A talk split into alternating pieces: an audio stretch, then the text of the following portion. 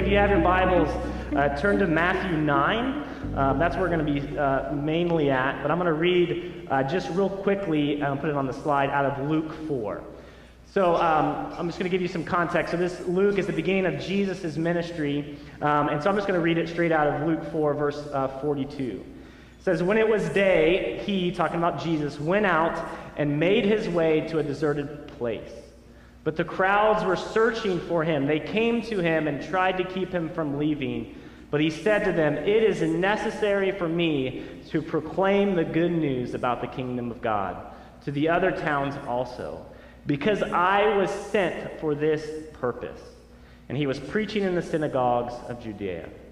So this is a little bit context of this is Jesus' mission. He's, he's going around, and, and at this specific uh, little town outside of Capernaum, he's healing all kinds of diseases, casting out demons, and the people are like, Jesus, you can't leave. Uh, you need to stay here and do all these things here. Yet Jesus says this that he needs to, uh, it is necessary for me to continue on to these other towns. This is this was what sent for my purpose. That word sent for this purpose is the Greek word apostello. It's where we get the word apostle. It means to be sent away uh, from. They define Elohim lexicon define it as sent on a defined mission by a superior. So we see here in this context, this is Jesus' mission, that Jesus had a mission, a purpose, and reason for what he was doing. And you see here these two things uh, uh, revolved around this mission. It, me- it meant proclaiming the good news of the kingdom of God was near, proclaiming, being this, speaking it out that the, this kingdom of heaven was breaking into the world now. But it was also a demonstration, an experience of this good news. And so, what we read in this context now in Matthew 9, right, is Jesus doing what he was called to do, his mission. You can see a similar, similar words in Matthew 9, verses 35 through 38. He says, Jesus continued going around to all the towns and villages, teaching in their synagogues, preaching the good news of the kingdom, and healing every disease and every sickness. So, right, we have two different accounts. We have a Luke account, we have a Matthew account. Both are showing the mission of Jesus. Both proclaiming the good news, preaching the good news of the kingdom, but also people experiencing the good news of the kingdom, demonstrating the, the good news of the kingdom. But verse 36, it says this When he saw the crowds, he felt compassion for them because they were distressed and dejected like sheep without a shepherd. Then he said to his disciples, The harvest is abundant, but the workers are few. Therefore, pray to the Lord of the harvest to send out workers into his harvest. So we get this context of Jesus is doing this thing, right? He is, he's going around, he's, he's proclaiming the good news of the kingdom, he's healing people, but he gets to a place and he brings his disciples aside and says, Hey, look, I want you, I want you to see what I am seeing. And it says Jesus had compassion. That's a, it's a pretty uh, neutered word, I think, in a sense. What it means in this context, uh, uh this is to be moved in your inward parts. It's, it's the, the, seat of our affections. It's, it's similar to the Hebrew word that means womb or the core of who we are. It's these tender feelings or this intense emotion. This is what Jesus was feeling, almost as if, uh, if you've ever been in a situation as a parent and uh, you, uh, have you ever like lost your kid? You know, you ever done that? Like you lost track of them and you don't know where they went you know, uh, do you guys remember going to like stores? You guys remember those? Um, you know, we had those and you went shopping and, uh, you know, like those, um, the stores, the, the clothes rack, and you could hide in the middle of it, right? You guys remember those? And you, uh, this is what I did, you know, when you're shopping, this shopping is horrible, and so you hide and you play hide and seek from your parents. It's fun. Um, and then you get lost uh, from your kids. But if you've ever had that experience, right, and where the parents, it's like this inward, intense feeling of, oh my gosh, where's my kid? Right? This, you, guys, you guys get the sense of what Jesus is feeling here. And he's seeing this whole group of people, this whole crowd. And he said, and his heart is just breaking for this. And so what we see at Jesus' mission, it was, it was fueled by love. That his mission of proclaiming this good news and demonstrating this good news, it was fueled by love. And so this is what this mission is all about. Is it is fueled by the love of God. Um, And that's the, that's the whole point, is, is a mission. For God what? So love the world that he sent Jesus. And so that, then he goes on, he right, and he says, therefore, he tells his disciples, therefore, pray to the Lord of the harvest to send out workers into his harvest. So, point two here, right, is Jesus had a mission, but it wasn't a mission that was not his alone. That he wasn't just to do this tour, to go around and do the Jesus tour. His goal was that there would be workers who would come along and share his mission. That there would people who would, who would see this opportunity that, that they also could be on mission with Jesus. And so we see this mission begins in the heart of God, but it's fulfilled with the people of God, coming alongside Jesus, being sent.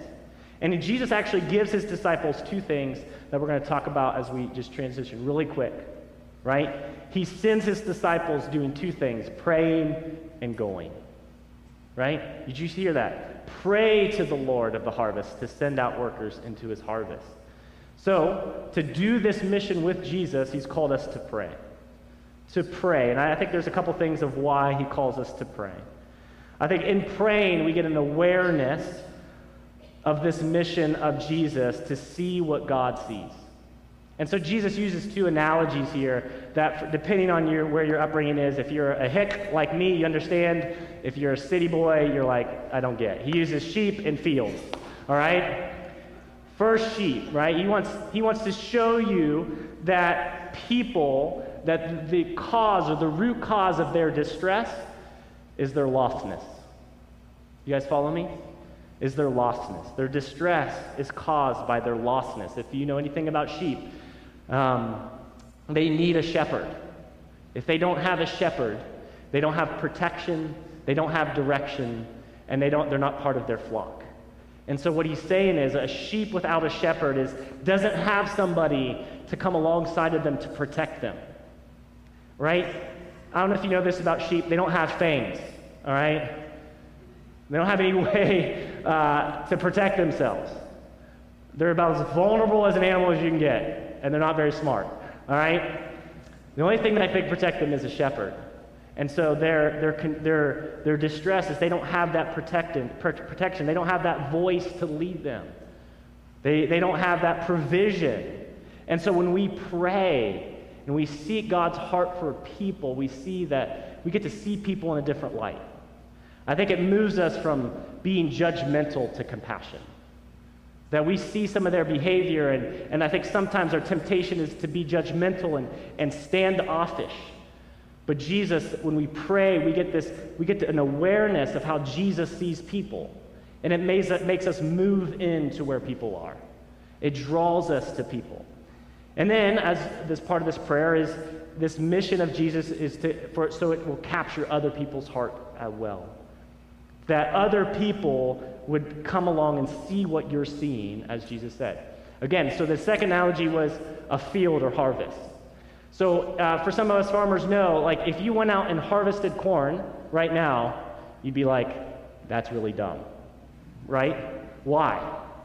Because it's not ready, right? You can harvest wheat right now because that's its season. Corn, unless it's some sweet corn, corn is not ready.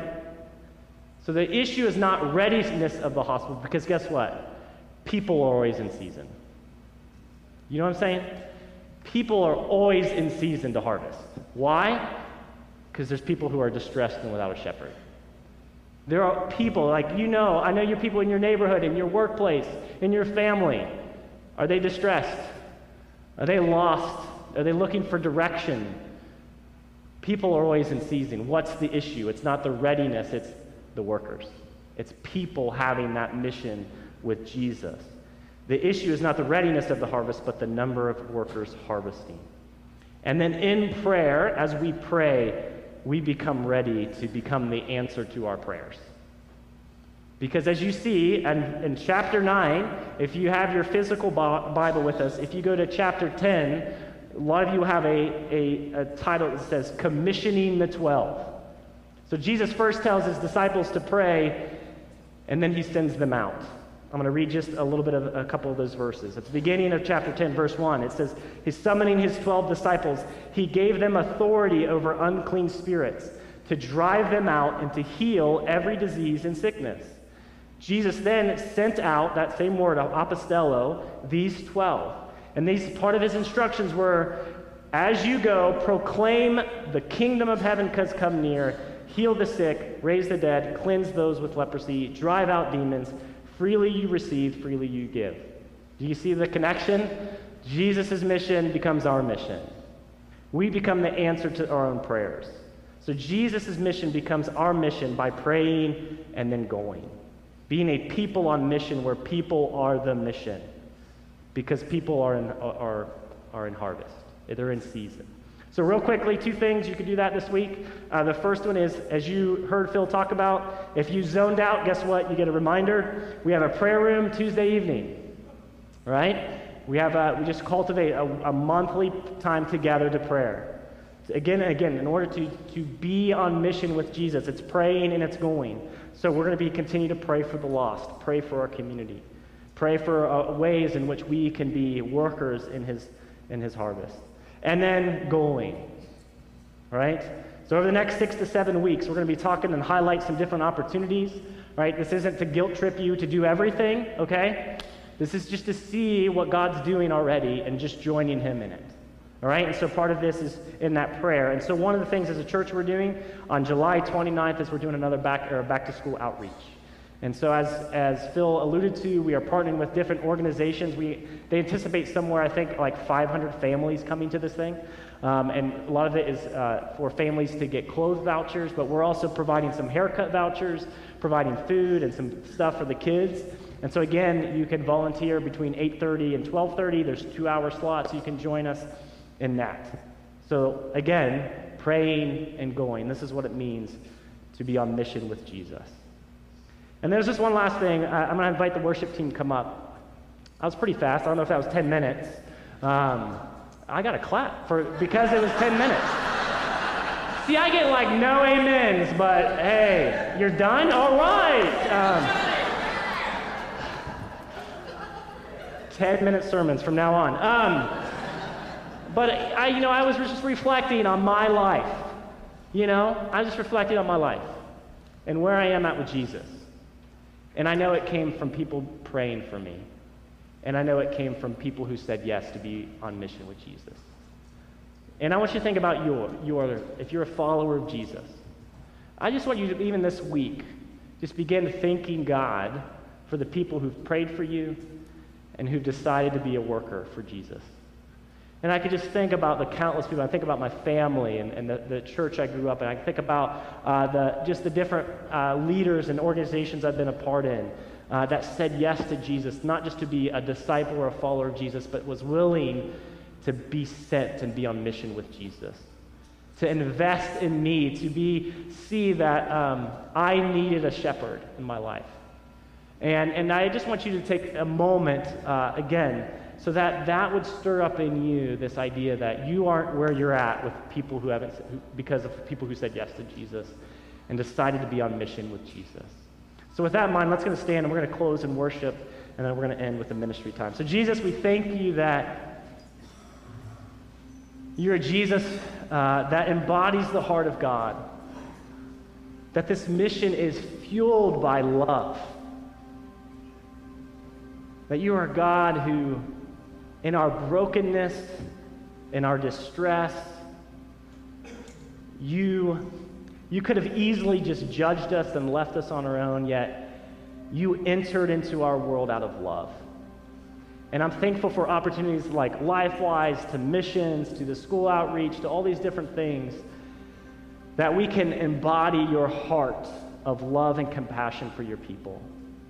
Because people are the mission to experience, to hear about the good news of, of you, Jesus. And what we are doing as we end here is we are worshiping that we have tasted and experienced this good news. We love you, Jesus. In Jesus' name.